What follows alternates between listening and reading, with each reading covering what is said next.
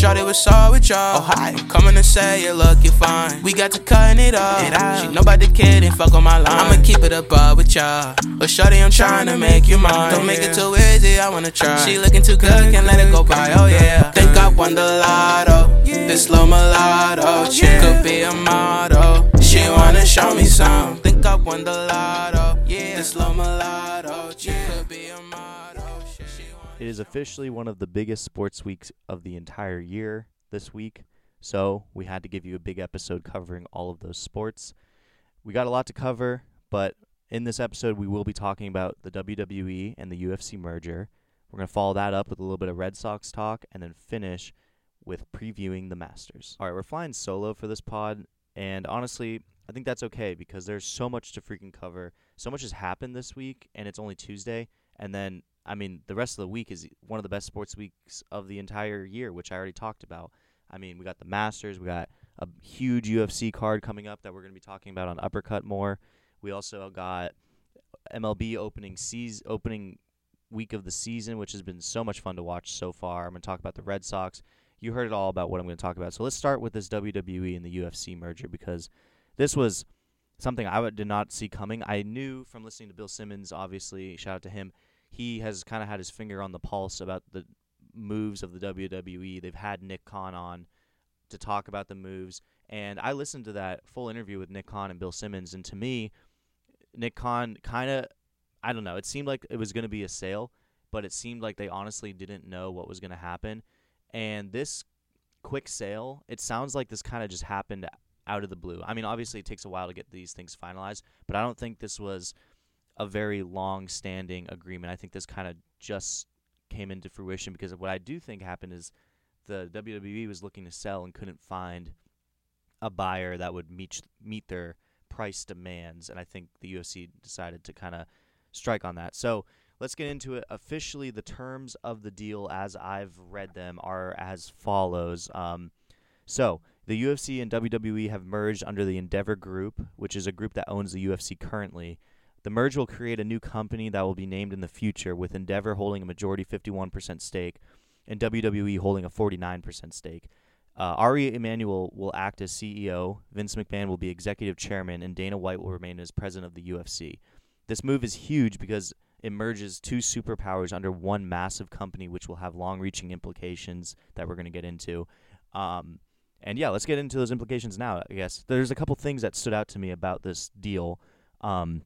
Number one is that it sounds like Vince McMahon will have a higher role or like a more powerful role than Dana White because Dana White is the president of the UFC and Vince McMahon's official title will be executive chairman. So I thought that was kind of weird because knowing Dana White and knowing Vince McMahon, those are two alpha males that I don't know. They're both petty alpha males, so I feel like it'd be interesting to see how these guys handle each other and coincide with their positions being what they are. This move is also huge. I mean, there's a bunch of other long-reaching implications that we're going to get into. The first one, there could be bigger sponsors coming to both companies now. I believe the UFC's biggest sponsor right now, I believe, is Venom. And Venom, I don't know about you guys, but I don't think that's a massive company. And when you're mixing these two multi-billion-dollar companies together, it's just going to be a lot bigger name brand and recognition, and I believe that they could get some big companies to start to promote, and that could be very interesting. That could change the, attire wear and ring attire of the UFC people. That could be something very interesting. The next thing is there can and will be athletes from both promotions going back and forth. I can think of a couple of guys off the top of my head that would be like perfect for the WWE. I think Colby Covington has the mic skills and the wrestling ability to be a perfect WWE superstar. I also think McGregor is going to be a really good WWE superstar. I could see a guy like Jorge Masvidal going, maybe, maybe not. I could also see him being really anti-WWE because it's scripted, so I don't know. It's very interesting to think about. Mostly with Jorge Masvidal, it would be him bringing the BMF title over there. That would be interesting. And you also have past UFC superstars that are over in the WWE. Matt Riddle comes to mind. They have Brock Lesnar, Ronda Rousey. I mean, it's going to make it a lot easier for kind of those professionals to go back and forth between promotions. And It's going to be very interesting to see what kind of appearances show up. Another thing I thought that was interesting is I'm wondering if this means that the WWE is going to go from a PG era to a PG-13 era, sort of like they were in the Attitude Era when wrestling was the best. Actually, first off, I don't think I've ever even admitted this on the podcast, but I'm like a kind of a huge wrestling fan. I don't watch WWE that often, but I watch like all these videos about the history of it, and I watched it when I was a little kid, and I think it's one of the most fascinating things in the world, to be honest with you. You should really dive deep in it because the amount of these wrestlers that died is truly fascinating, and the stories and the history. I'm very into it. I have not been into it in the modern day. I like the 90s and before times and early 2000s. That's when I was really fascinated with it. This is a fascination I have currently, and I was fascinated about those time periods. None of this actually really matters, so I'm just going to power through. But anyways, the WWE is really interesting, and the thing that I haven't heard a lot of people talk about, and I've just been thinking about, is that it seems to me if you're merging with a UFC company that is, let's be real, this is not a PG sport. I would say it's a sport, and I'm not going to say it's not a sport because it is a sport, and it's one of my favorite sports of all time, but UFC is very violent, and there's a lot of stuff in there. I would say it's like PG-13. I wouldn't be showing this to like young children. So that's what the WWE has kind of been built for right now in the PG era, is for younger children. So my thought is I wonder if this kind of boosts it up to the PG-13 era. I'm not sure, but it's going to be interesting to see. And while we don't know the outcomes of the full deal, and we won't for years to come, in 2016, there was precedent for this. In 2016, when the UFC was bought by the Endeavor company, the UFC was valued at $9.3 million. Last I checked, yeah, the UFC right now, which is owned by Endeavor still, is valued at $12.1 billion. So since they've been bought by Endeavor, they've gone up by almost like 30% in their total value, which is insane. So if that's the case, we're going to see WWE back on top again. And it's been a really weird ride for WWE. I mean, they were stuck. They had this weird little thing going on with AEW. It wasn't a little thing. It felt sort of like we were getting back the Monday Night Wars again. Not that I was alive for that, but obviously being someone who's obsessed with the history, I know about those. I just think this is a huge deal, and I'm sure a lot of you aren't going to care about this, but if you like the UFC, if you like WWE, you're interested in media, this is a big story to keep your eye on because we're not going to be learning about the outcomes of this story for a long time. All right, I'm going to take a quick break, and then I'll come back, and let's talk about the baseball season and the Red Sox. All right, we're going to talk baseball on the pod, which is something I don't think I've ever done before, and I'm excited to get into. I do like baseball a lot. I've taken a little bit of a hiatus because it got kind of hard to watch, but now, I mean, the games are fun again. I'm a degenerate. I love betting. I need betting opportunities all the time, and baseball provides those better betting opportunities. So I'm all in this season. I'm going to watch as much as I can and talk about it here on the LubCast. So be prepared for that. I hope you all like it. I'm just going to preface all this by saying I'm a Red Sox and an Orioles fan. I don't know if that matters at all, but I don't know if I've ever publicly stated that, so I just wanted to fucking put it out there. Who gives a shit? I don't think anybody will. All right, let's talk about the Red Sox and their season. Going into the season, I have very low hopes. I think we're going to be a very average team to below average. I didn't like a lot of our moves that we made this offseason. I thought we were going to make some bigger moves, and we did not. I think the biggest moves were like Turner and Yoshida. And obviously re-signing Devers, which was nice because I was really worried about that. But I like that we got that worry out of the way, so that's good. But yeah, I mean, I don't know what the fuck ownership is doing. They're a lot smarter than me, so who am I to criticize? But it seems like that's kind of the widespread belief here in the area and amongst Red Sox fans that the ownership group is just being fucking weird right now, and we're trying to figure it out. And yeah, so in terms of how the Sox have looked so far in the first four games of the MLB season, first off, the season's been a ton of fun. All the new changes are working out really well. You should check them out if you haven't watched baseball. It's back. It's awesome. First game, I mean, we put up in the first three games, we put up 9 runs a game. So our bats were looking pretty hot coming into this game against the Pirates last night. And we continued the hot streak. I mean, we scored 5 runs in the first inning. We on 3 home runs. Devers homered, Yoshida homered, and Casas homered. That was awesome. I really fucking like Yoshida. We're going to loop back to that after I finish running through this game. So after that happened, I thought to myself, all right, I mean, this is going to be like a heavy offense game, which is something that the Red Sox have been looking like they can do. And I didn't think Pittsburgh was going to be able to score, keep up with us. So Yeah, start off feeling strong. Obviously, Pittsburgh comes back in the second, third, and fourth, scoring all the way up to 7 runs from their 3 in the first inning. So, you know, it's 7-5 going into the fifth. And, I mean, Verdugo scores off of a single by Duvally, and then we just don't score for the next 3 innings. Neither does the Pirates, and they end up winning. Our bats went absolutely cold. So with the start, you would have thought, like, all right, we're hitting well tonight, boys. I mean, no one other than Duvall and Verdugo got more than 1 hit. Duvall had 2 hits, and Verdugo had a nice night. He went 3 for 5. Devers had 1 hit, which was the homer. Turner went 0 for 4. Yoshida went 1 for 4 with that homer. Casas went 1 for 5 with his homer. Arroyo went 0 for 3, and him and the Red Sox money line were what broke my 5-leg parlay last night. The other 3 legs hit. He actually got a pinch hitter in for him as well. Hernandez 0 for 4, Wong 1 for 4, and Ref Snyder 0 for 1. Tapia came in, pinch hit, he went 1 for 1, which was pretty good. So, I mean, the bats went cold.